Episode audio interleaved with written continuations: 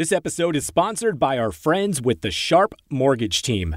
You know the weather's getting warmer, but the Triad real estate market is hot. If you've been waiting for more homes to hit the market and better rates, now is the time to reach out to the Sharpe Mortgage Team with Highlands Mortgage. It's important to have a conversation with mortgage pros before you shop for a home so that when you find the house you love, you'll be ready to make an offer. Call them today, 336 575 9448, or you can visit their website at sharpemortgageteam.com to talk to a member of their team. Don't wait, the summer home buying season is already underway. So, again, 336 575 9448 or sharpemortgageteam.com. That's sharp with an E at the end. Sharpemortgageteam.com. I'm at the Red House with Britt Uzzell, also known in the area as Snuzz. Thank you for coming over. Thank you for having me, Tyler. It's an honor to be asked. Man, I'm I'm glad to talk to you. Um, me, me as well. I consider it an honor myself. So we were just talking, like you you've met Marble. We've had our sweets and got our blood sugar up a little bit, and yeah, yeah. ready for conversation. we're ready to talk. Uh, before we before we get into the nitty gritty, you were just mentioning your dog. What's your? Uh, I, I I w- we were just talking about sort of relationships that we have with dogs, and not just us, but you know, kind of in, in the broader scope of things, uh, the relationships that people can have with dogs. You're telling me your dog might be a bit rebellious. oh yes. What's your dog all about? Uh, well, he's an animal shelter special uh, from the Stokes County Animal Shelter, just a mile down the road from my home. Uh, and he's a, a mixed breed, so we really don't know what he is. But uh, his name's Burnt. We call him Burnt because he's brown and he's kind of black on top, like he was left in the oven a little bit too long when they baked him. So, uh, but he's he's loyal and beautiful, and I adore him, even even though he is trouble. Sometimes the the troublemakers kind of win your heart over a little bit, and that's what he's done. Yeah. Yeah. Well, you know they say uh, that y- whatever the traits that they say that your dog takes on your traits. And I believe that to an extent. Yeah, because you probably, as an artist, as a songwriter, as a as a speaker. Oh yeah, whatever, I know. definitely took off on my mom when she told me to stay a couple of times, no doubt. Yeah, absolutely. And and same with her. You know, I see this with Marble. I see this sort of emotion, emotional sort of like I I want connection, but I also want distance thing. And it's like I'm like Jesus. I don't know if she got that from me or if uh, if we just have that in common. But Right. we're very we understand each other in a particular way like this. Yeah, I've definitely got a rebellious streak uh, uh, since a young age. Uh, in the seventh grade, my mom made me on on school picture day. She made me swear not to wear my Kiss T-shirt in the seventh grade pic- school picture day, and uh, I promised I wouldn't. And I tucked it in my, my little book bag. And then when I got to school, I put my Kiss shirt on, and I had my school picture with my Kiss shirt on. That's Uh, great. that I still have to this day. That yeah. Oh, I love that. So, Bert and I are a lot alike. So, why don't we begin our our exploration into the?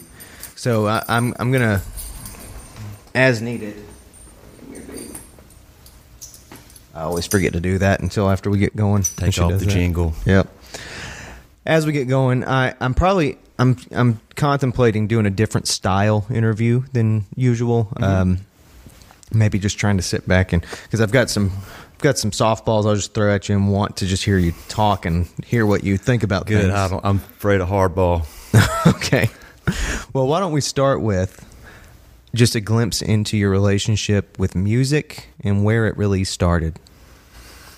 It started, well, in my family. My family was drenched in music. My father played guitar and loved country music. So there was always a guitar at the house to play. My mother liked to play piano, and so there was always a piano at the house. And I took piano and guitar lessons briefly as a child. Um, but a big part of my in, inception to music was the church. Uh, my my parents were fairly fundamental, uh, and their religious views, and uh, you know, music was a big part of the church that we went to, and uh, I was singing in the choir. I was in the handbell choir, um, and after after a while in the church, uh, you know, and, and I started getting towards high school age, I, and I started becoming disillusioned with the church, and I didn't want to sing in the choir anymore, and uh, I told my mother that, and you know, it was very upsetting to her, and then also told the minister of music that, and he decided that maybe I could play electric bass along with the choir rather than having to sing. And so I thought, well, that's a pretty good compromise. And so I then I started playing electric bass with the with the church choir, and uh, I kind of dug that. You know, it gave me something to do. Of course, I was very mischievous uh, throughout the church. I was not a very well behaved Christian. Uh, I definitely questioned a, a, a lot of that, and you know, still do to this day. Uh, but I'm glad I had that educational upbringing, you know, of biblical knowledge because it enabled me to reject some of that biblical knowledge and the upbringing that I, you know I had. And it was very fundamentalist. And I love my parents to death but we disagreed about spirituality and things of that nature. Um, but I do appreciate that that was such a, a good place for my musical beginnings, you know, and I learned a lot playing bass with the choir. And then uh, when I was maybe in 11th or 12th grade, uh, you know, Fayetteville is where I grew up. Uh, it's not really a bastion of culture, I'd say. The, you know, we, I was only exposed to, you know, corporate music um, as a young youngster in Fayetteville, uh, you know, ZZ Top, Van Halen, Rush, that kind of thing, which I loved and gravitated towards, and uh, played in a cover band that played a lot of that stuff uh, when I was in the 11th and 12th grade, and it helped my chops a lot. It made me a better guitar player. You know, learning Viva La Strangiato, things like that. You know, a Rush song, uh, just you know, more complicated music and uh, and then I decided that I needed. Well, I became involved in the the hardcore scene in Raleigh in the early '80s because I lived in Fayetteville and Raleigh was hour and a half away, and I would work in Fayetteville during the week and then drive to Raleigh on the weekends, and I played in a band called Resist that played all the little punk venues at the time uh, the Turning Point, the brewery, uh, and the, anyway, and the, uh, the church in Charlotte, the Milestone, and uh, so anyway, I realized how it, important it was for me to start writing music and stop playing other people's music, and uh, that become that became a, a main focal point for me to, in, in this punk band was uh, you know it's it's a no no. There are no punk cover bands. You know, you don't. It's just not ethical. yeah. Uh, so I, I, I started writing music, and that's what got me writing music is playing punk, and uh, I just have never stopped writing music. I fell in love with it. At you know, being able to create something that's previously didn't exist. It's and and being able to do it, you know, semi effectively, perhaps.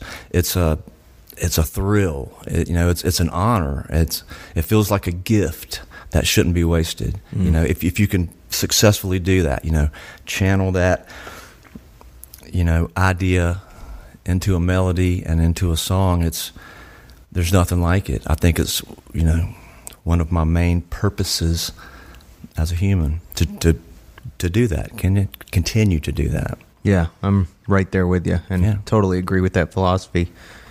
I I find it interesting over the time that I've been doing this podcast that I've a lot of songwriters, a lot of North Carolina guys, and just Southerners and people that I've talked to. We've had such similar experiences with coming from church, coming from sort of fundamental backgrounds that, for all intents and purposes, were designed like they as far as they knew were trying to kind of breed a generation that would match that whole system of belief. And it seems like for so many people it went the total other way. It just like we i, I experienced exactly what you just described. Not in a you know uh, it, it took different shapes over time but for the most part it was just simply put i drastically changed the way that i saw the world from the way that i was like raised to see the world which is to me a very admirable thing in a way. Like uh, I know that I know that parents don't always love to see when that happens, but It is an admirable thing. yeah, And being agnostic, uh, which is my belief set, is, uh, you know, some people may say that, you know, you can't be fulfilled being agnostic. And I'm here to say that you absolutely can. It's, I feel much more fulfilled questioning what truth and what's around me rather than blindly accepting. I think that is the jail that I don't want to be in. I want to be able to question anything at any time and discuss anything at any time. And uh, so I, I'm definitely of the agnostic type set, and I'm not anti-Christian or anti any religion. yeah, I'm just saying that I don't know. I don't know if that's true or not. I have not seen evidence to convince me that's true. There's been no miracles I've witnessed. I've only heard delusional stories, secondhand stories of miracles and this and that, and I don't believe it. Mm-hmm. yeah. I I I went I went anti-religion for quite a while, and I. It's hard to say that I regret it because it was a time period where I was really interested in a lot of bright thinkers and writers and, and interesting people like mm-hmm. Christopher Hitchens and Sam Harris and those guys that kind Right. of really put that language out there for Yeah, a new yeah, generation. yeah. But so I, I don't regret. It's not that I feel shame for having become so atheistic and, and sort of outspokenly like I think religion's probably a bad move. I understand it differently now, and I understand. I think a new a new way of looking at religion that I think is a lot more um, honest, a lot more accurate to like a like a like a true understanding of Your why it's a part of the world. More mature. Yeah, exactly. So I, you know, but I'm but I'm with you, and I, I think it's a it might be a Bertrand Russell or somebody some some quote Well, that was like, I would rather have uh I would rather have questions that can't be answered rather than have uh, answers that can't be questioned. I'm, I'm currently writing a song called "Questions with No Answers." Ah, that's fantastic. Yep. Um, but you know, when you're raised in a strictly religious uh, uh, home, and that and it becomes your belief system, and you really believe, and this is your parents telling you these things. So to me, there was a God, and there was Satan, and both of them were supposedly tugging at my soul. And when I realized how much bullshit was in religion and in the Bible and inconsistencies and just nonsense, I, I like you, went to got to a point where I rejected it, and because I didn't know any better, I thought that Satan exists and God exists, and I, I was convinced of that because that's the way I was raised. And so I, I thought, well, maybe I'm a Satanist, and I thought I'm going to have a little fun and play with my, you know, satanic little emblems and freak my mom out and put a pentagram here and there. And it wasn't like I was into Satan or anything. I just didn't know any better. Yeah. But now as as a mature agnostic, there is no Satan. And I don't at least at least I don't think that there is. Yeah. I don't know. I have no way of knowing. But Yeah. anyway, I don't feel like because I have rejected, you know, Christianity, so to speak, that I have to be this opposite of some kind of satanic thing. No, I don't have to be either one. I can wash my hands of the whole thing and, Yep. and have my own beliefs and thoughts. I did the same thing. I, I went through a devil phase, and and intellectually, I took it pretty seriously. Not uh, in terms of being Satanist or anything like that. Being very anti-theist and atheistic, but I got fascinated with the symbolism, the the sort of I don't know if the word like Im, like em, the emblematic sort of aesthetic of the devil and and like what it meant to the picture of, of rebellion versus Right. the sort of mainstream culture. Right. I loved rebellion and I I loved f- like kind of feeding that fire in me. Yeah. Until it started to really seem to reflect negatively in my psyche somehow. It was really strange, but I started to have uh, some pretty dark dreams, dreams about the devil and stuff. And I was like, mm, I think I should. I think I should become more centrist on this issue, and that added to the whole picture of just changing over time and and letting go of some of that sort of because because uh, yeah, I guess for me in that time period, I realized that by participating in it in that way of kind of taking on the devil figure caricature or whatever, that I was kind of as guilty as assurance and as like uh, guilty of I don't know, guilty of. I was playing the same game as the fundamentalist. I was just playing it for the other team, and I realized that what I wanted to do was get out of the fundamentalist game altogether. Well, lots of musicians have made a living uh, pretending to have a connection to Satan and Yeah. this thing, you know, Slayer and Venom, any number of, you know, dark metal groups and stuff, uh, which I listen to and love. I- I'll go ahead and say, not Venom, but I love Slayer. Uh, but yeah, I, I'll often listen to music that is contrary to my ethics and beliefs. Yeah. And I don't have a problem with that. Like I can listen to, you know, hip hop, some that that has vulgar, you know, references and things that I would never do, but I- I appreciate the artistry of it, and I recognize the power of what I'm hearing, and so, yeah, the music that I listen to doesn't have to align with my my morality, and and so I listen to a real wide selection of stuff. Now, the music I write does have to conform to my morality, mm-hmm. and it's strange because most of the music I listen to is like driving, hard punk, you know, very rebellious related, and then the songs that I write, especially of, of late, are are more. uh, I think filled with light, trying not to be so dark. Uh, it's just amazing to me that the music I listen to is so different. There's such a dichotomy from what I write, and uh, I don't know why that exists, but but it is. Yeah. Sounds like a cathartic sort of balance thing going on. Maybe it is, yeah, and, and maybe it's just also an acknowledgement to, acknowledgement to myself that I can't really play punk. I mean, I'm 58 years old. I, I don't want to. I don't want to play driving. I, I want to play some more mature music. So I think my age has something to do with that as well. Well, okay. So before I before I take us to another place, your folks, where did they play music at?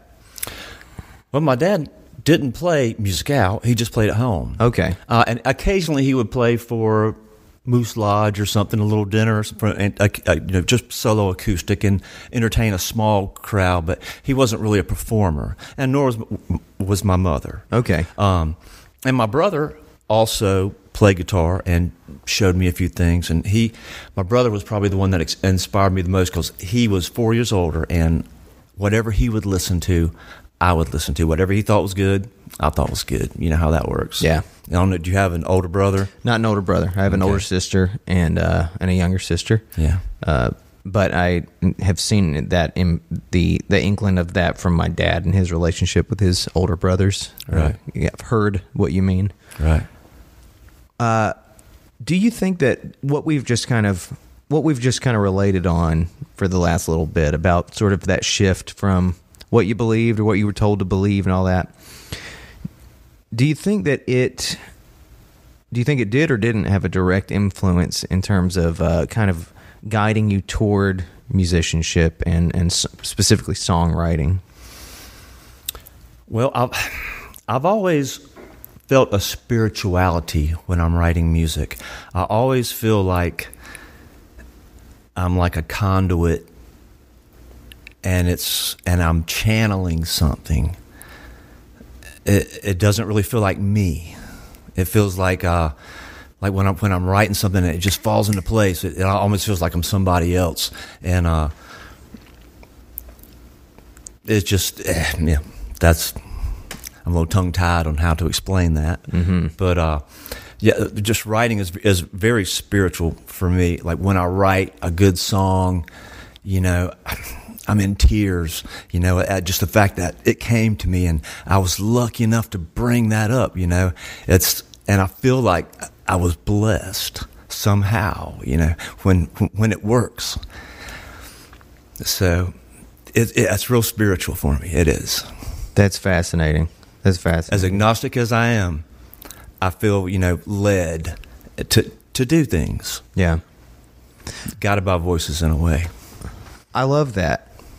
I have not always had the language to relate to it or whatever. Like I've I've been back and forth as to whether or not you know whether or not I described the process that way, and as time goes on, it makes more sense to me the way that you said that. What does that process start to look like when an idea is shown to you or given to you or, or revealed to you or, you know, like arrives with you? Um, how, I guess, I'd like to really be able to visualize what an ideal sort of writing experience or maybe even a regular writing experience looks like for you. When I was younger in my songwriting days, you know, in the, in, you know, the early '80s. Like I think most of it was based around riffs. Like I would make a riff and and thought that's an original riff and thought that sounded cool and something about it I dug, and then I would try to form words to fit in there, and you know, and I was successful in in that uh, technique. Uh, for for quite a bit. But as I matured, uh, especially you know nowadays, when I write a song, it's because I have an idea that I want to express. I have something in me. Uh, I, I'm not making something up to try to fit a chord progression that I'd come up with. I, am feeling the words come first. I, the older I get, the more lyrical oriented I become. The more important the words are. Every word um, to distill this crazy cacophony of thoughts twirling around in your head into just a couple of key phrases is difficult. Uh, and that's what I aim for mm. when, when, when, I'm writing. Uh, just to try to distill things down into a, a simple form. And like uh, most of my songs are kind of short. Like I don't like repetitiveness. I like uh, brevity. Uh, I like uh, an important, you know, line to be said maybe a time or two, and and not run into the ground. So most of my songs are kind of short, and I think that probably comes from the punk ethos of quick, short, you know, get to the point, get out, get on to the next song, kind of a kind of a, a thing. So yeah, most of my songs are fairly short in length. Yeah. Are you the kind of guy that likes to write in pure privacy, like silence, or I, like if if you're trying to set the mood for yourself to have a writing time, what does that look like for you? I don't ever do that. Uh, I don't ever put pressure on myself. Like I'm going to write a song. I'm going to sit down and I just think about music all the time. It's never not carouseling in my brain, mm. a song or something. Um, I, I, I like to write music as I'm driving my old Volvo 240 with no radio, uh, and then you're you're you're there with your own thoughts as you're driving. Uh, but yeah, you have to block out distractions. Like you know, you don't want to be what you're not. What you're not going to write a song watching television or you know entertaining yourself and having something entertaining you. You have to put time aside to think about it or, or just make it a part of your all day long. Just kind of you keep thinking about this and, and, eventually it'll fall into place. Uh, yeah, it's and some songs, as you know, come together just like that. Not often, but then some takes years of revision, but where you think it finally is presentable. You know, mm-hmm. at least that's the way it works for me. What would you describe as the um, the valuable aspects for you in your personal life? Uh, what do you find valuable about having the outlet of songwriting in, in your in your repertoire? Well, I'm, I'm not sure I understand the question. Um, what do uh, what is songwriting? What about songwriting is valuable to you? it's it's cathartic, um, and it's it's self expression and artistic self expression. Uh, that's it's, it's it's very rewarding. It is for me to to complete a song and and it be you know accomplish getting across the thought and the feeling in the way that you wanted to. It's just it's amazingly rewarding. Uh, I, I can't imagine my life without it. I can't imagine my life without music in general. Mm. I've always been that way. Uh, good times, sad times, always accompanied by some type of music and it, music always made makes me feel deeper uh, than without it. Like you know, I can I can be sad about some incident, or and then but hear a certain song that really even makes me go deeper, you know, in, into you know thought. Um, so yeah, I just I can't live without music. It's it's just too in, integral to everything I do and, and think. Yeah. There, I I, I, I spoke with a songwriter last week, last Sunday, and asked a question like this. I think I can kind of grasp it again. I'm going to recycle the question, which is something like something like within your songwriting, and maybe this is within your person too. I'm wondering what you can point to in in songwriting that you could say moments like this are something that I get a kick out of within my songs. Um, moments like that or little devices, you know, writing devices like this or something that I just I love to find and enjoy trying to put them into a song. I wonder if like somebody who um, somebody might listen to your songs, like what they might find in there that's like that. Well, I don't know how someone's going to interpret my music, uh, and I can't control that. And I guess I'm not the one to speak to that, how other people would even perceive what I'm doing. Uh, I'm just trying to, you know, please myself. I'm trying to write something atypical, you know, that that w- will surprise someone when they hear it. Uh, that won't hit your ears or lyrically as boring trite. Uh,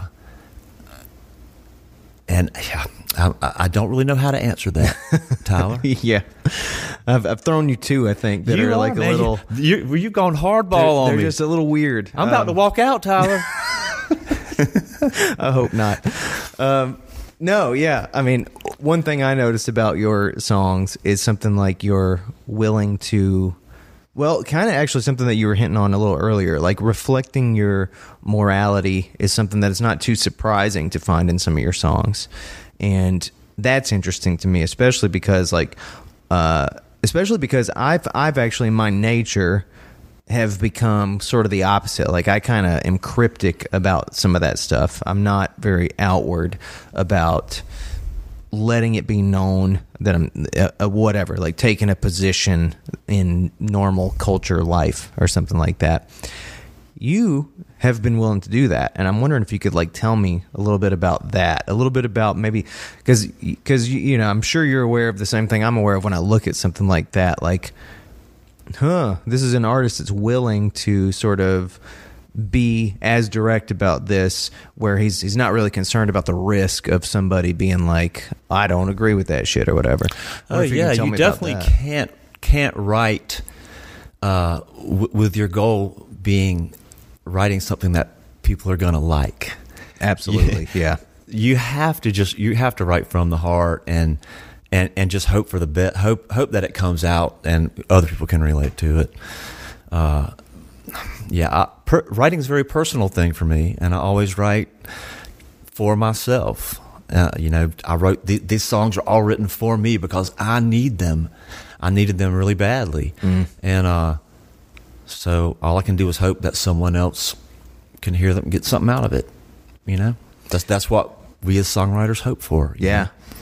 Well, you you also talk about your punk background, which I would think, in my mind, may, and maybe not, but in my mind, there's a thread there between sort of being transparent about who you are, even with whatever political issues or social issues, like being transparent within your art, which is kind of a common practice in punk music, I guess. Absolutely, yeah. We were, yeah, very direct, and it, it definitely got me on a, a a a lyrical path that could allow me to do anything. I felt boundless, you know, when I was writing a hardcore punk song, uh, and I, that feeling is still with me today. I when I write, I feel boundless. Like I can write about anything, and that's the beauty of songwriting. You can write about anything. It doesn't have to be love.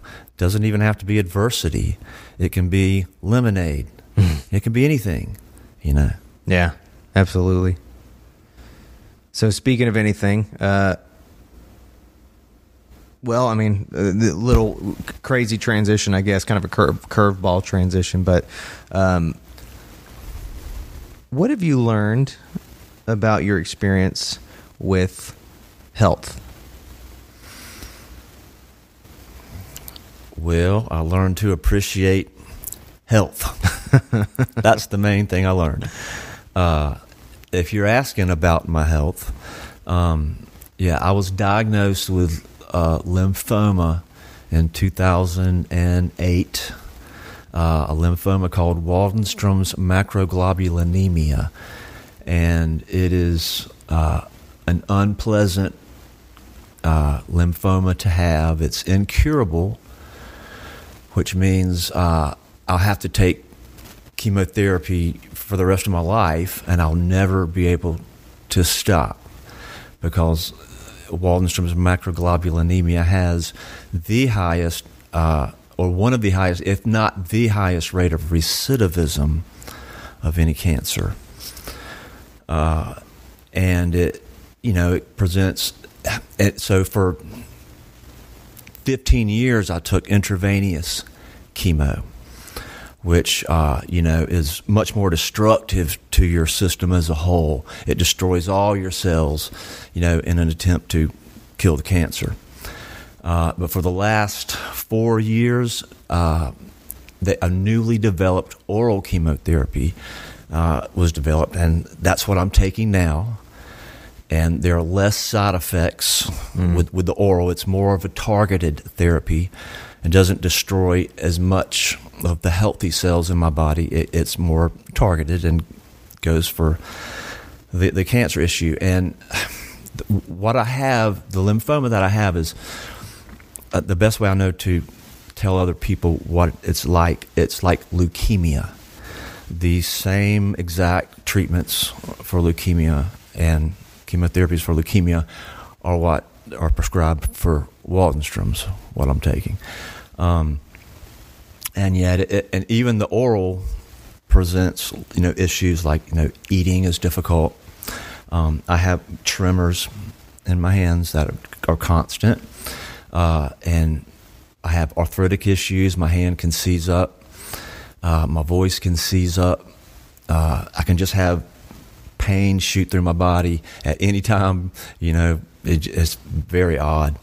Um, but so yeah, there and then yeah, there's just I count. I couldn't even count all the symptoms and issues that I, that I deal with, but it's kept me from performing and and will keep me from performing. I guess you know unless some new treatment that comes along that can allow me to be a little healthier than I am right now. Uh, so yeah, I miss performing. I really do, but I can't. You know, my last performance uh, uh, month or, month or two ago with Martha Bassett, and I walked out on stage, and my hand, I couldn't play. My, my there are times where my, my my fingers just harden up and they they won't move, and so I had to walk out there and I started. I tried to start playing, and then just had to stop and apologize and say I can't continue and uh, that was that was a straw that broke the camel's back for me. Definitely, I'm not going to perform anymore. I don't, I don't want to put myself in that situation. It's not fair to me. It's not fair to the audience. It's not fair to the club promoters who, you know, need me up there to playing and entertaining when I said I was going to be there. Uh, now I can still play. I can still uh, write, and I can still record and be fulfilled playing music. I can still play music all I want to. I just can't book a show, and you know, I can't predict what my health is going to be from day to day. So that makes that difficult. Quick break from the show to get serious for a moment in my serious voice. For real though, it's time to get serious about your financial future. It's never too early, but it could be too late to get started. And that's oftentimes the hardest part getting started. How much do I save? Where do I invest? Do I save for college or retirement? How much for each? And who do I talk to about it all? Okay, we'll keep things simple for now and help you answer the last one. We recommend you begin with a local financial advisor, and that's Jennifer Johnson of Three Magnolias Financial Advisors. She'll sit down with you for a complimentary introductory consultation and go over all of your questions. Get started on the path to achieving your financial goals. Visit 3magnoliasfinancialadvisors.com or call 336 701 1600. Get comfortable with your financial future. Three Magnolias Financial Advisors, retirement, financial planning, and investments. Securities offered through Cetera Advisor Networks LLC, member FINRA SIPC. Investment advisory services offered through Three Magnolias Financial Advisors. Three Magnolias Financial Advisors and Cetera Advisor Networks are not affiliated. Cetera is under separate ownership from any other named entity.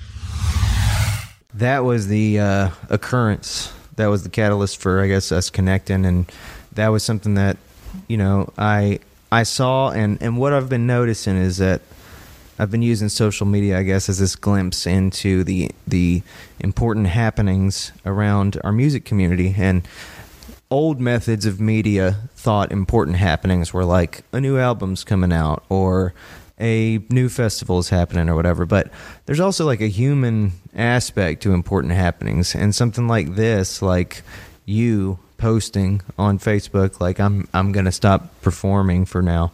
To me, that's an important piece of what has happened in our music community here in town. And so I'm I'm I'm appreciative that you're willing to like talk about that and talk with me about it, um, uh, especially because I think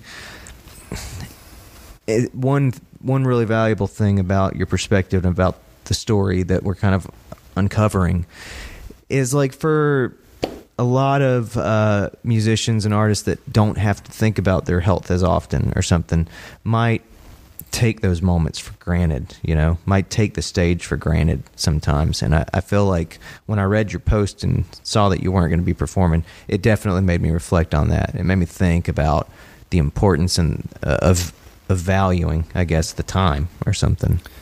Yeah, I, I share my struggle because I know I'm not the only one struggling, and I want, you know, I, I, want to share that because I want you know other people that are in a similar situation to to hopefully find some inspiration in my willingness to continue. And um, I feel very fortunate in my ability to continue. Uh, things could be a lot worse for me. Uh, you know, new develop, you know, recent developments in in science and treatment of leukemia and, and Waldenstrom's have have made that made it possible for me to even do what I do. So I, I, feel very grateful about things. I don't feel slighted at all. You know. Uh, so anyway, I think it's important to to maintain also a a base of gratitude and appreciate what you've got because you know we all we all want to you know be happy you know and and be optimistic and so I I kind of pride myself on making sure that I remain so. You know. Well, you know, I'm I'm speaking from experience, I guess, on behalf of myself. I being somebody who doesn't have any obvious health issues that I'm at least currently aware of. It's it's easy. It's in my mind. If I'm being totally honest with you, it's like I look at a, a, situation like that, and I, I can imagine myself being bitter about it. I can imagine myself feeling like life isn't fair or something. Right. And I like. I mean, how do you practice the opposite? How how how is it somebody who how is it how is it in that situation somebody who loves performing um, can say that they feel grateful? Like I'm very curious about I'm very curious about how you managed that. And I honestly can't fully answer it. Mm. I think that I think that it was it's somewhat in, in, in, the way I was raised, and as some part of it, my mother instilled happiness in me, and she was a wonderful mother, and she was beautiful and, and loving, and uh, so I, am fortunate. I, I had good home training and was raised, you know, with lots of love, and I, I, I don't know what keeps the hopeful streak in me um, but it, I'm, I'm just so thankful that I'm able to remain an optimist, even though I'm facing lots of physical, you know, debilitating issues. Uh, and one reason, I guess, is because I know how much worse it could be. Because, you know, at one point, things were you know, six years ago, things were very, very bad for me. I had to have a bone marrow stem cell transplant. I was very sick uh, and could have could have had a stroke, and I was very near, you know, much closer to, to death. Uh, and these new scientific treatments that, I mean, they're just developed. Like every, every time it seems like the end of the ropes for me, a new treatment is developed. And it saves me just in time. It's it's been kind of miraculous over the last 15 years, uh, but I believe in science. Oh, do I? because they've saved me, scientists. Mm. I, I mean, I have uh, the, just the inquisitive part of me has to ask what it's. Uh, I feel. I feel. I hope it's not opportunistic or anything like that to ask these questions, but it's just you're an artist, and as a as an artist, you're somebody who's uh, as we've been talking about, you're you're keenly aware of your own self in a way that some people maybe don't understand. And so it's interesting to hear you articulate these things. And it's very scary in my mind to confront one's mortality to that degree, to where you, you know that it's that close. And I'm wondering, I mean, what did that change your sense of mortality? Did that change the way you lived your day to day life to feel like it was that close to you? Uh, well, it, it it definitely made me appreciate every day, especially when I was first diagnosed, uh, and and the reality of how sick I was, you know, was really brought home. Uh, and yeah, I, remember I would would go like uh, we lived next to Pilot Mountain at that time, and I would walk Pilot Mountain every day. You know, even though I was kind of aching and stuff, and I just remember like it was such a spiritual walk. You know, around the the knob, and then uh, around the, the, the Jomeokee. Oh, I can't remember the, the, other trail that goes further down. I'd take it a lot, and uh, yeah, it, it, it definitely losing on the brink of being on the brink of losing something makes you appreciate it. Hmm. No doubt makes makes you much more grateful. And like I said, as these new developments have come about in science and treatment that have allowed me to continue, uh, how can I not be thankful and grateful? I mean, if I had been diagnosed or had this had come about, you know, five years earlier, I might not be here. But because of these recent developments, you know, I feel very fortunate in the timing of me getting sick. Mm. Well, so as you say, I mean, it, it, had an impact on just your perspective. I wonder if your relationship with mortality and stuff like did that did that change anything with your relationship with your creativity, and did it drive anything with your creativity? Uh, probably.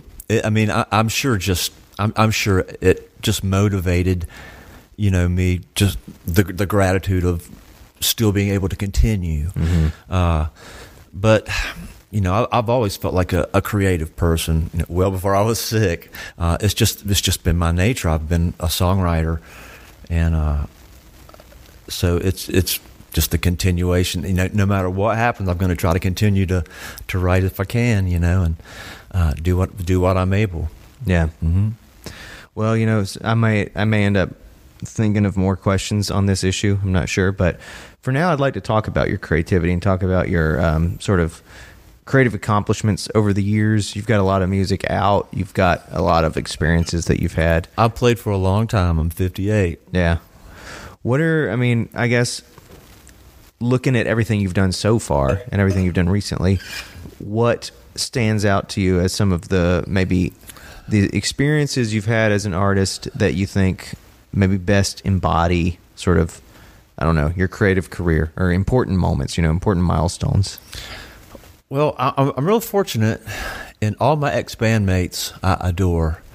Um, I was always in bands that loved each other and and got along fairly well, and I just uh, yeah, I, I feel real fortunate for the people, the other musicians that have been in my life and that have been, encouraged me and, and shaped, helped shape me into to who I am.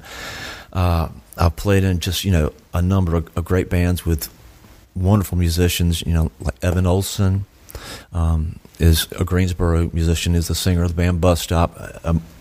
Amazingly talented individual, uh, and he was a pleasure to, to, play with for, for years. And uh, just I, I, won't. I guess I won't go through naming the different bands that I played played in. You know, most notably, uh, if people don't know who I am, uh, the thing that I would have done that they probably might have heard of would be to play with Ben Folds. Right. He was the most accomplished uh, person that I've performed with, and I played guitar with him on the in 2001 on the tour for Rockin' the Suburbs album. You know, Ben is famous for being guitarless. That is really his shtick, you know, no guitar. And, and that's kind of what set him apart from a lot of what was happening in the 90s at the time, all guitar oriented music. I think it helped, you know, him develop his own voice. Um, but then when he recorded that album, Rockin' the Suburbs, he had guitar on it. So then uh, he, he had me come in and play and tour for that. And that, that was wonderful. That's probably the most enchanting uh, musical tour experience that I've had. You know, we were treated, you know, fairly well.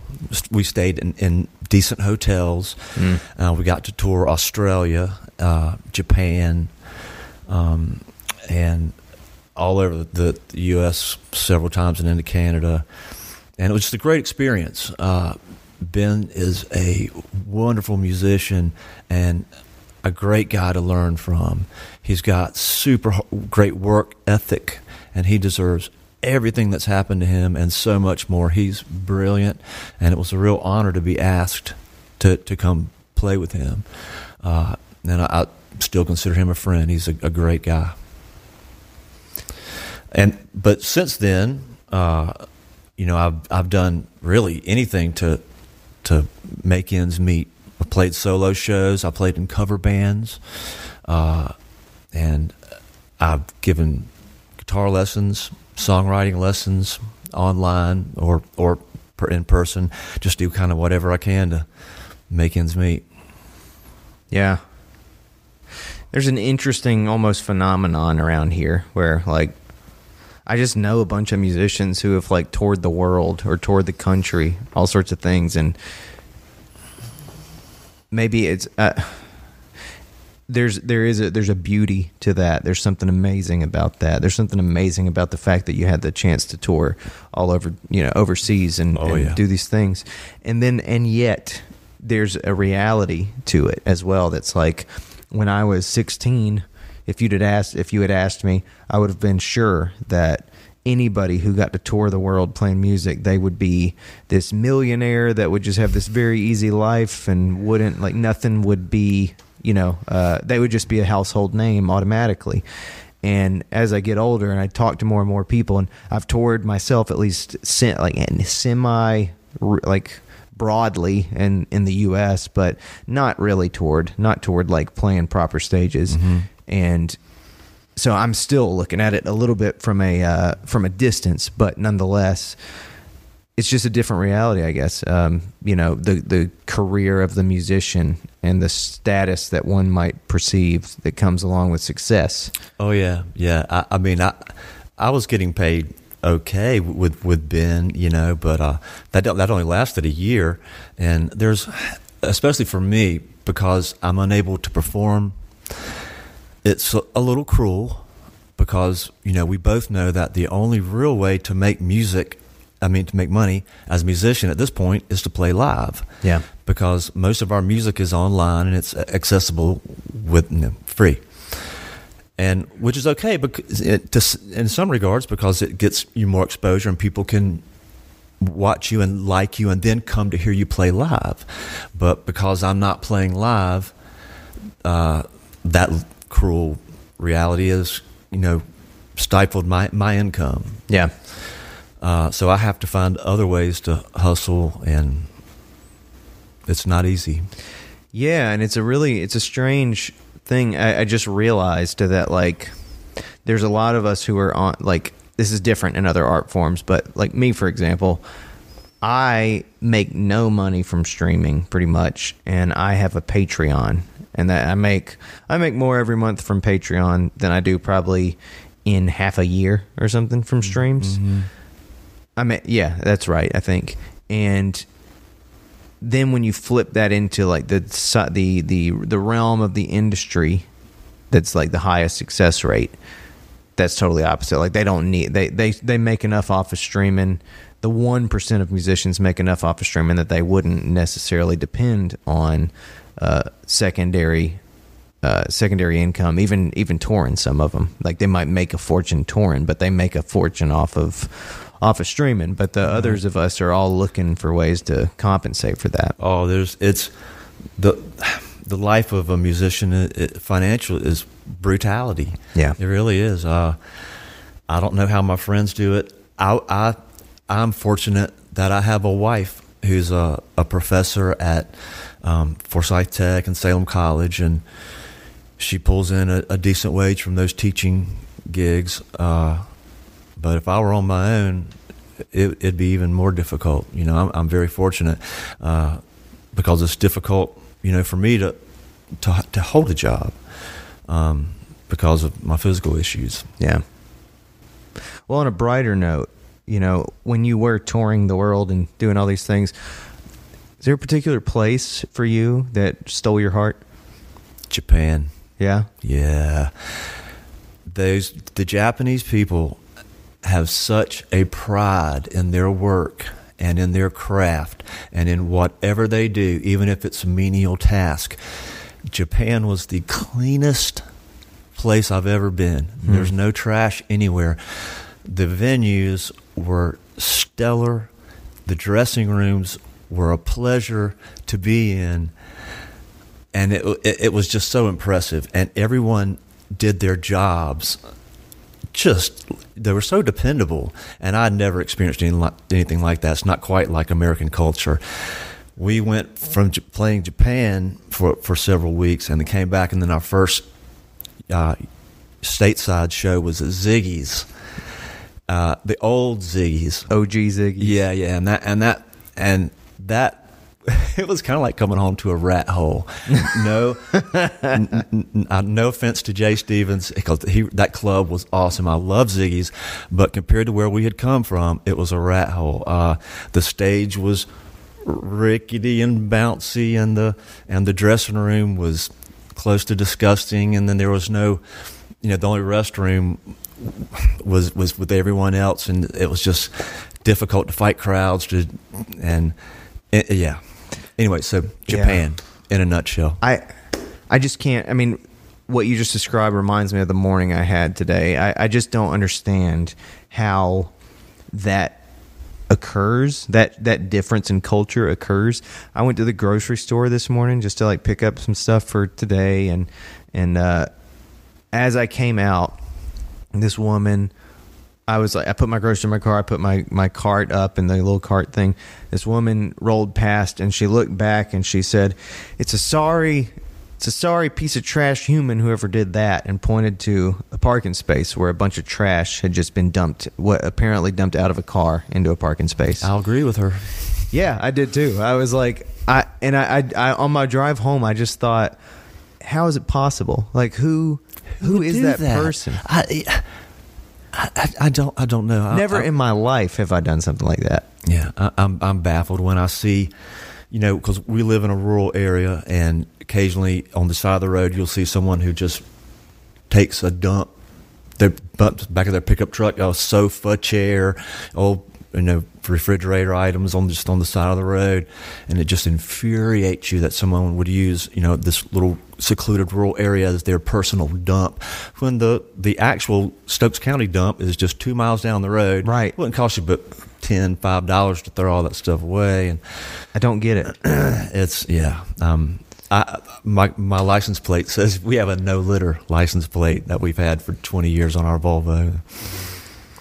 It's one it's it's the thing that it's the thing that drives me the craziest i think because it's not i don't uh, like i don't i don't think of it as a crazy environmental position or anything like that. It's not like you have to be anti-oil or something or anti-oil industry or anything like that to to notice how absurd it is to take a piece of trash and just throw it on the ground I just don't have anyone in my life in, in my periphery that that would behave in that manner, so I never see it. You know. Yeah. Uh, but I know it exists because I see it, and it's nine times out of ten it's McDonald's or some kind of other toxic rubbish that you can just tell the the character of the person probably is as shitty as the food they're, they've been digesting. yeah, no kidding. I mean, I hate to sound that clearly judgmental about it, but that's an issue I will be happily judgmental on. Yeah. It's just it's just horseshit, man. Like it's this this shit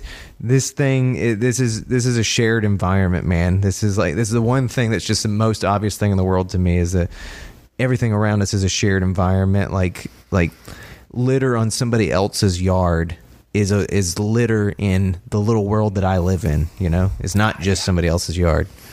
Yeah, you have to feel res- responsibility to the greater good. Yeah.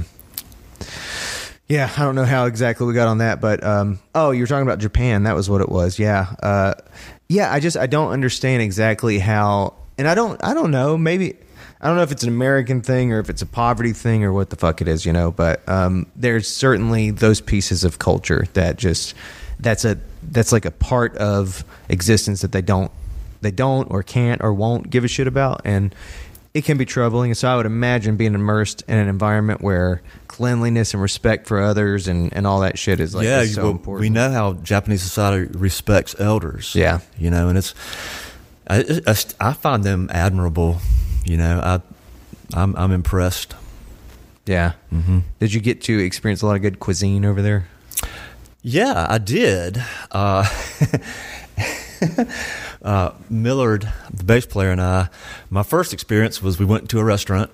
I can't speak Japanese, not one word. I, I, I should have prepped, but I, I doubt that would have helped anyway. Well, we went to a restaurant, and all the, the, the items were on the menu, and uh, we couldn't read. So I just pointed to something and, and just prayed that it would be decent. And uh, I think Millard did the same thing, and. Uh, so th- there was definitely language barrier, but we definitely had some great food. Uh, we were the, the promoter of the Japanese tour took us out to a really nice restaurant uh, one night, and we all dined together. And so yeah, it was fabulous sushi. It was great.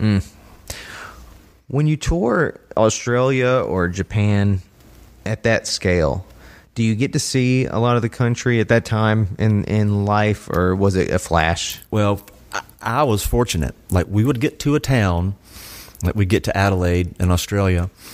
Uh, the band and Ben, Ben, for three days would have to be going from station to station giving interviews. He had to work his ass off. The band, we could just freely walk around the town, tour, see things, because you know no one cared about us. They just wanted to talk to Ben.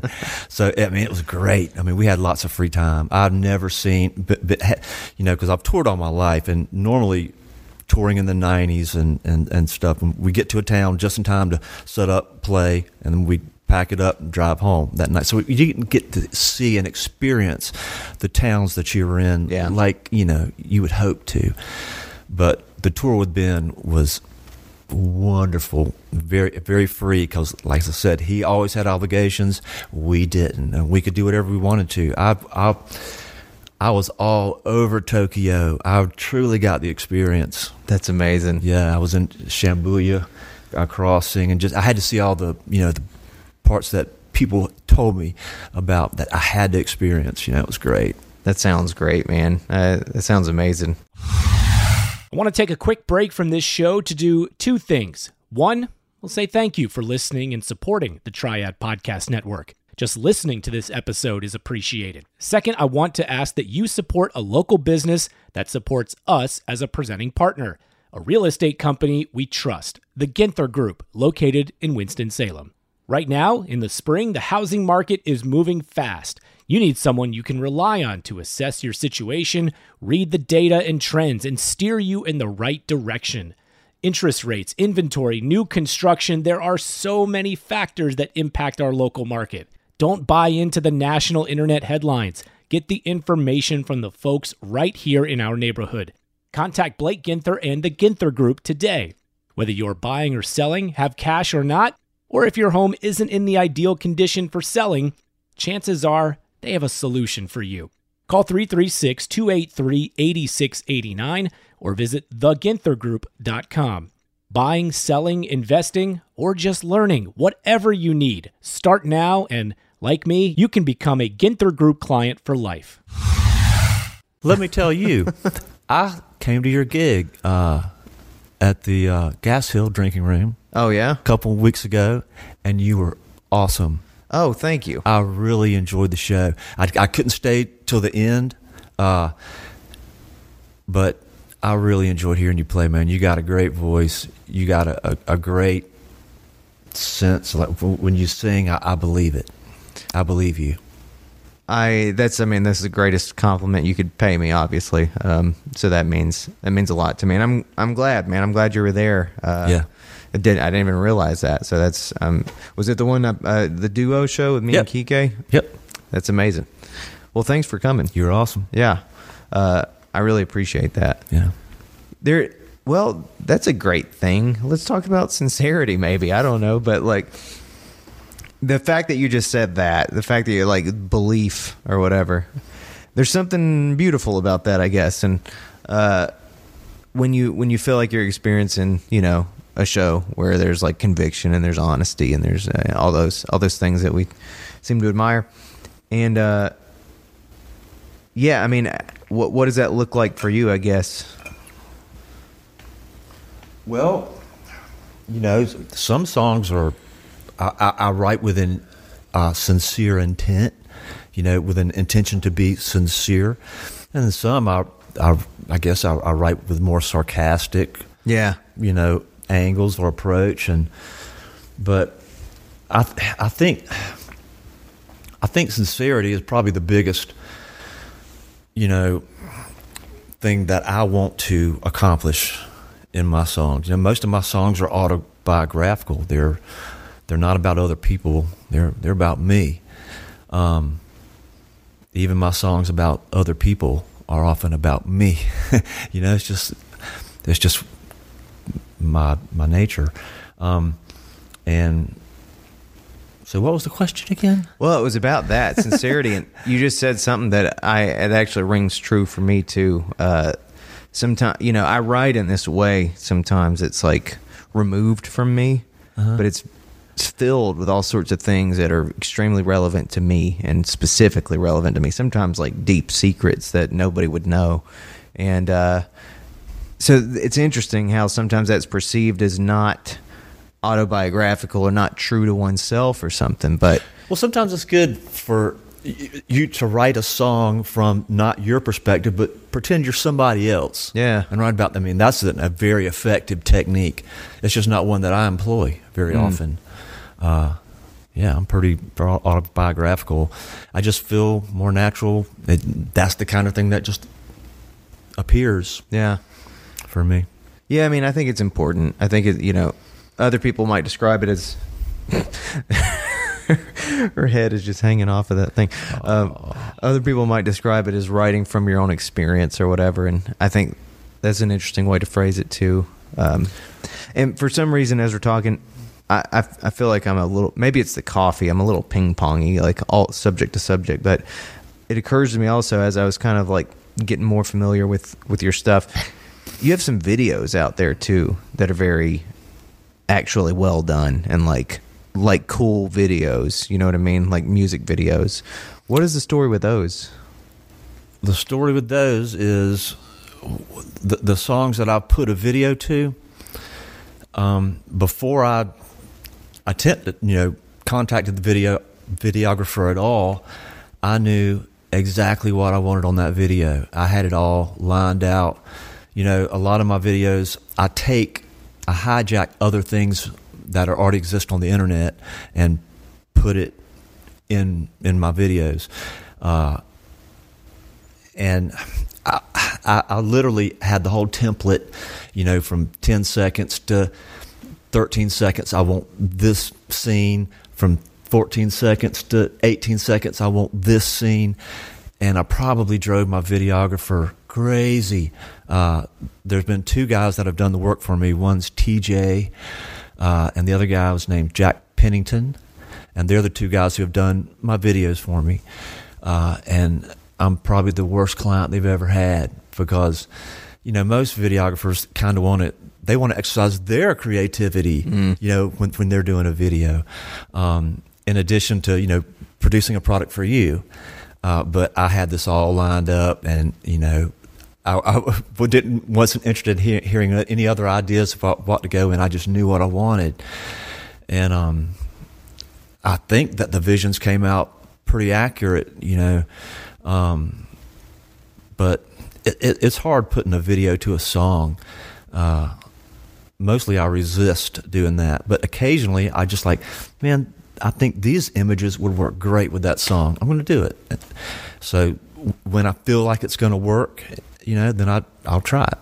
Mm. And I'm, I'm, like I'm writing a couple of songs right now, and I've got a, a new song uh, uh, called "What Used to Be," and I'm I'm seeing lots of images with it, so I think I'm probably gonna try to put it to a visualization, you know, at least a visualizer video of some sort.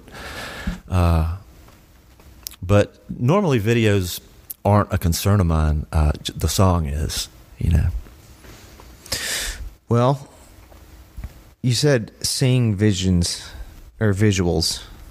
What does that mean exactly? Like when you're talking about sort of seeing something that doesn't exist like i guess could you elaborate on that from a creative perspective on how like what that experience is like when you're when you're when that when that video thing is occurring to you ask the question again well i i don't know if your experience is the same as mine but when you're like maybe you were listening to a song or something and maybe you're thinking okay i want to make a video for this mm-hmm. what is it what does it feel like and look like when you're starting to get those ideas, those those those ideas that apparently were like meticulous enough that you could kind of dictate them before they existed. How are those ideas coming to you? Are they like with perfect clarity or a mood or the, it, an opaque clarity, perhaps, mm-hmm. uh, and, and, it comes into focus as you you know start putting it together. Um, you know, like a song like I'd mentioned earlier, uh, "My Four Legged Friend." Yeah, that was a video that I solicited all of my friends to send in pictures or videos of their dogs, and so I incorporated all that in together with you know a little performance footage, and uh, so that worked out well um, to do that, and you know other videos like maybe you know all the difference a video I've recently done. Like I just knew I wanted to show as the song played, you know, clips and images of people doing semi heroic or heroic things or or making humanitarian gestures of some sort. Uh, I just knew that it would flow if I could find the right images. So I just spent a couple of days searching the internet, doing you know different buzzword searches, and eventually I found the clips that I knew uh, went along with the song and would would enhance you know from a visual perspective someone's experience listening to the song. If it's not gonna make the song a little better somehow, you know the the video. I don't want to do it. You know, I only want to do it if I think I can really successfully help someone visualize, you know, things. And actually, I got kind of shy away from videos because I don't want to dictate this image for this song. You know, I want the person to come up with their own images. You know, for when they hear a song. You know, if you've seen a video for it, then all of a sudden when you hear that song, you think of the video. Yep. But sometimes I like to not have it like so. You know, the person comes up with their own images. Uh, so I don't like doing a video to everything. That's that's kind of a rare thing for me, actually. Mm, yeah, yeah. As I was looking through, I just I just happened to notice there were some that looked professionally done and stuff, and I was like, huh, there's something here. Because I, I figured that wasn't accidental. Figured you must have had some part in that. So there's a couple things about what you've just said that stood out to me. I mean, I find it interesting that the video process was so meticulous for you that, or not, you know what I mean? It was so intentional for you that you kind of you had you knew what you were going for I as did. you were going into it. I did. I knew exactly what I wanted. Does that transfer over to other forms of creativity for you in terms of like songwriting or whatever? Do you are you that aware of it and like have intentions like that often? Well, I mean, you know, I, th- I, think I know when I've written something good, although it's hard to be subjective or objective about your own material, you know. Uh, but yeah, I just writing is just kind of fumbling around in the dark, and I'm a I've got a a pretty stringent inner editor Hmm. in my head that won't allow eighty percent of what the, my ideas. I, I like I, I nix them. I negate them. They're not going to work. They're not good enough. Interesting. Um, I I really only present maybe twenty percent of my my songs. I've got a catalog of ideas and you know parts and pieces that just aren't ready or, or aren't there. Uh, but yeah, I uh, I write a lot more than I release. Yeah. I, I write more than I release, but I don't I don't know if this is different than what you're saying or not, but that editing process I have found that I I I don't edit too hardcore in real time. And that's what I'm like when you talk about that it makes me curious because I when I have some kind of instinct that kind of repeats itself or like a line that just wants to be there, I let it be almost writing is almost subconscious for me in a way. It's almost like I sometimes it's intentional and very controlled, but most of the time I find it's like reactive and, and kind of like letting it flow. So that that bit that you were just describing where you're kind of editing in real time is fascinating. And I'm wondering how you how like does that mean a lot like does that mean a lot of ideas are flowing into the the realm of possibility and you're just kind of being like nah nah nah oh there it is that kind of thing Yeah, exactly. Uh, and it, it- it's amazing to me uh, how intricate, like distilling this down, like needs to be. I mean, every word. Like I really like, you know, economy of lyrics. I don't like any wasted lyric. I like every lyric to say something and be important. Uh, and of course, when you're writing a song, you know, usually you have tons of extraneous lyrics and ideas. Uh, and it's just tough to distill all the noise out into just the bare bones of what you wanted to say. And when you, when you do that, you know, you feel like, wow, how did I even do it? A lot of times when I write a song, I don't even know how I did it or where it came from. It, it's, you know, it's, it's a spiritual, almost magical thing. Right. But you can't forego musical theory and technique and working and learning because that's how you make the magic occur. You don't you have to it helps. You don't have to, but it helps to know theory and you know of music and understand the relationship from one chord to another and and having a you know a plethora of ways to play any chord uh, it just it helps yeah this uh, there's something so fascinating i guess about this idea of the spirituality of that and then also acting with judgment in relationship with the spirituality of it or whatever. So it's sort of like you're it's on in my mind i don't know if i don't know if in my mind is the spiritual component part of the judgment of what's actually sort of making the cut does it speak to you spiritually Yeah, yeah, it really does. Like, uh, like, yeah, it, it really does. Like every every song I write, yeah, I, as I said, it, it's there's a spiritual component to it, uh, and like e- like when I write music, I weep. I- Really? I- by myself, just uncontrollable. Uh, consistently N- no when i when i come up with something i think i was led to come up with and i'm so grateful i just it it, it just it Wow. just explodes in my emotions and uh, that's how i know I've, I've got i'm onto something you know when it when i upset myself you know i've never heard anybody say that before Sure you have. I cried when I wrote this song. Sue me if I play too long. It's it's. I can't believe I'm the only one who cries when they write music. yeah i mean i think it's kind of beautiful but i just I, i've never experienced that um i'm May fascinated you by that May yeah you one day.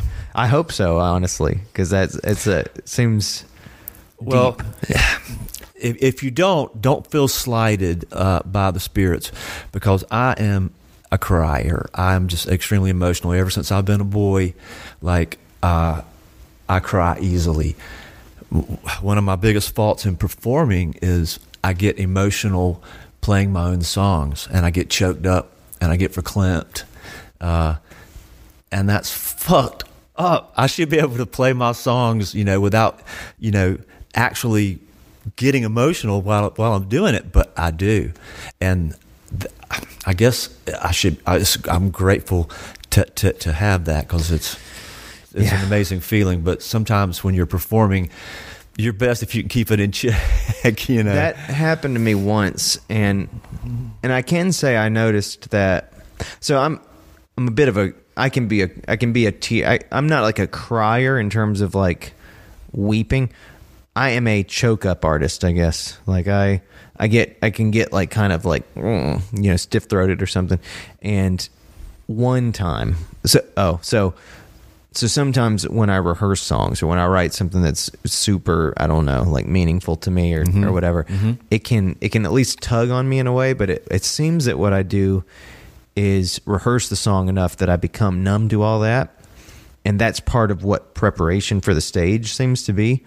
But one time I performed a song and it did that to me, and I, I, I it fucked me up in the middle of a song, toward the end of the song, I guess. But it just I, I, I like my voice got all fucked and Oh, I yeah. like I kept trying to muscle through it. So it was we did this event called the Winston Salem Songwriter Sessions, and it was me and two other songwriters on stage. And at the end, and, and David Ford was with us, and he kind of did Q and A live while we did the performance. And uh, so I, I just and then finally I stopped and I said I'm sorry I just can't I can't do the song and David gracious like David kind of flew in and put the attention on the other songwriters and started talking to them so that I could kind of gain my composure. But yeah, I was like, holy shit! I didn't know, I didn't know Where'd that that, come could from? happen. Yeah. And afterwards, I I remember saying to my buddy John, like, I feel like I accessed the song in a different way than usual. It was like somehow I accessed it in a way that I don't know, fucked me up. Like g- did to me what I was trying to do to the audience. Right. something. Right. Kind of a unique thing. Well, hopefully they related and appreciated to that in some way. Yes, uh, somebody after the show said it was very meaningful to them, and so that was comforting. Because for me, it was a little shocking. It was a little almost embarrassing because I'd never experienced that before. Yeah. You know. So you've always been a crier. I've always been a pussy. Marv. Marv. hey, Marb, good girl. Is it Love you, Marble. Is it sad? Marble. Hey, Is is what said? the things that get you in this way. Is it sadness or happy crying? Oh, it's ha- I mean, it's it's both, but it's uplifting, like it's life affirming. It's a like positive sadness. Yeah, it's it's like it's like like I'm doing what I'm supposed to be doing. I'm fulfilling, you know, my my goal here, Mm. and uh, it's fulfilling my duty. I think is some my job. You know. Man, that's so interesting. I I didn't I didn't always have that. Uh, I got it. So going back to kind of the start of our conversation, it was post making You can't have my tea. You stop. marble. Marble, come here. Hey, can you chill? Gross. what a sweet pup. She is a cutie. I would love her if I had her. She'd be welcome in my home anytime. She wants to play. She doesn't really understand what a podcast is, so Oh. she's kind of, you know. I, I'm not surprised. yeah, I guess she doesn't listen to them. She's like living under a rock or something. I don't know. Well, I was surprised to find your your podcast video. Yeah, You know, most podcasts that I'm familiar with aren't videoed. So it is growing uh, with YouTube because YouTube is like a. I get. I don't know how it stacks up with podcasts, but a lot of podcasts are putting their stuff on YouTube, and that's a huge part of the following. I think. Right. Um, mine are comparable. Like it's so, it used to be when it started out that I was getting as many views sometimes on YouTube as the audio. I don't think consistently I am, but anyway. Well, I just know I've always admired you and your approach to music.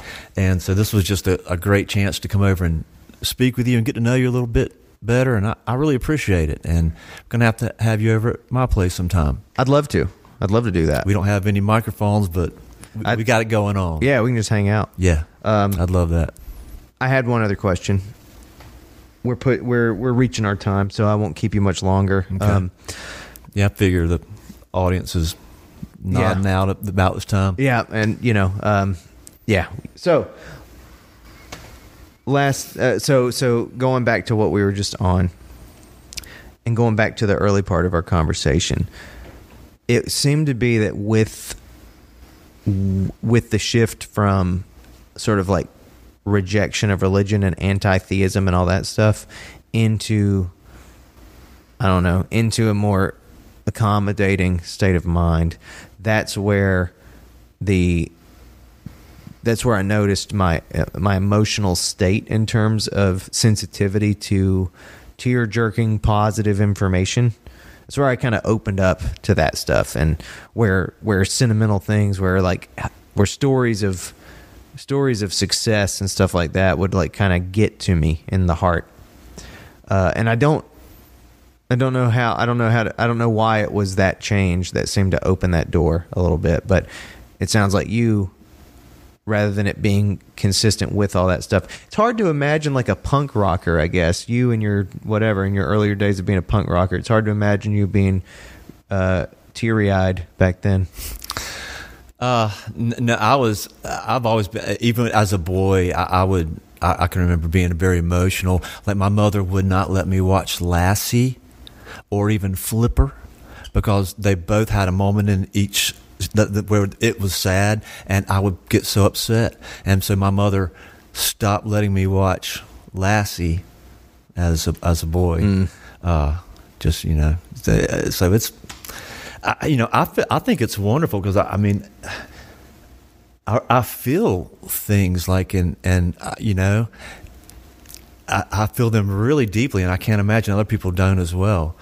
Uh, but I consider it a gift and not a, you know, not a, a burden, uh, to be sensitive about things. Yeah, Yeah. I'm guessing that's added to your I don't know whole experience as a Well, hopefully, artist. as as my empathy you know, can help in my songwriting, you know, help understand other perspectives ra- other than my own. So, Well, I will. I will ask you one more question if that's all right, and Yeah. then we'll start to wrap up. okay. Um, and it's a pretty broad, open-ended question. What would you say is the most important thing to you at this point in life?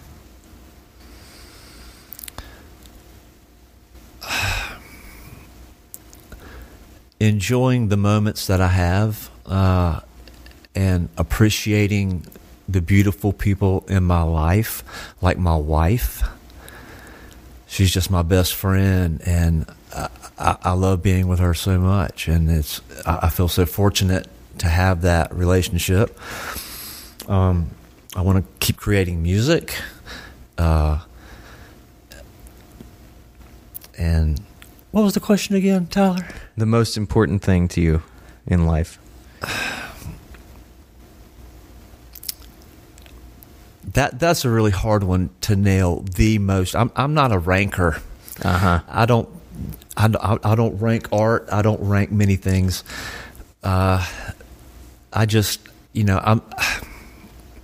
After all I've been through, it, you know, every day is, is a gift, uh, and it it just really feels that way. And like the most important thing is for me to try to make myself and the people in my life who depend on me happy and healthy, uh, and give them reason to to feel good about themselves. Uh, because my friends and my are wonderful people. You know, uh, I've got great people in my life, and I like expressing to them how important they are. You know, on occasion, I think it's real important. Uh, so I really don't know what's the most important thing. Just just every day, and I, I, I want to try to give back when I can, how I can, uh, and just be a kind, decent person. Well, man, uh, I'll tell you this as we as we close. Um, I appreciate your time and your willingness to do this, your willingness to do this.